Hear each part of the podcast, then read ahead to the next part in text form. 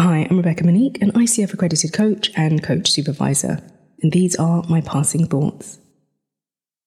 Whether you're learning a new skill, have become a parent for the first time, or transitioning into a new role, remember that it takes time.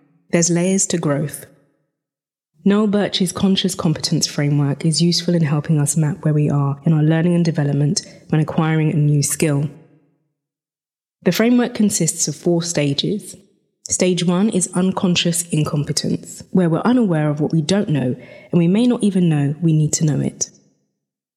Stage two is conscious incompetence. Here, we're in the process of learning a new skill and are keenly aware of our current lack of skill. Stage three is conscious competence, where we trust our ability to carry out the skill but still require some thought on what to do and how we do it. Stage four is unconscious competence, this is where performing the skill becomes so intuitive that we give it very little to no thought. Just like learning to drive a car, we start off with poor coordination and lack of awareness. Fast forward years of passing our test and driving regularly, we're able to safely maneuver the vehicle with ease and grace. A similar tool is the three tier spiritual concept of understanding, innerstanding, and overstanding.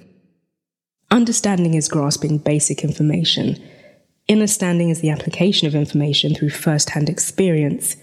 Overstanding is being omniscient in the ins and outs and all the varying perspectives of the experience. I'm feeling particularly generous with the reflection prompts this week, so here are four of them. Think of a skill or area of life that you're developing. Where do you currently sit on either framework? What's required of you to move to the next stage? What can you do to feel comfortable with where you're at in each stage? What will you do to track and celebrate your progress? Speak to you next week. Until then, be well.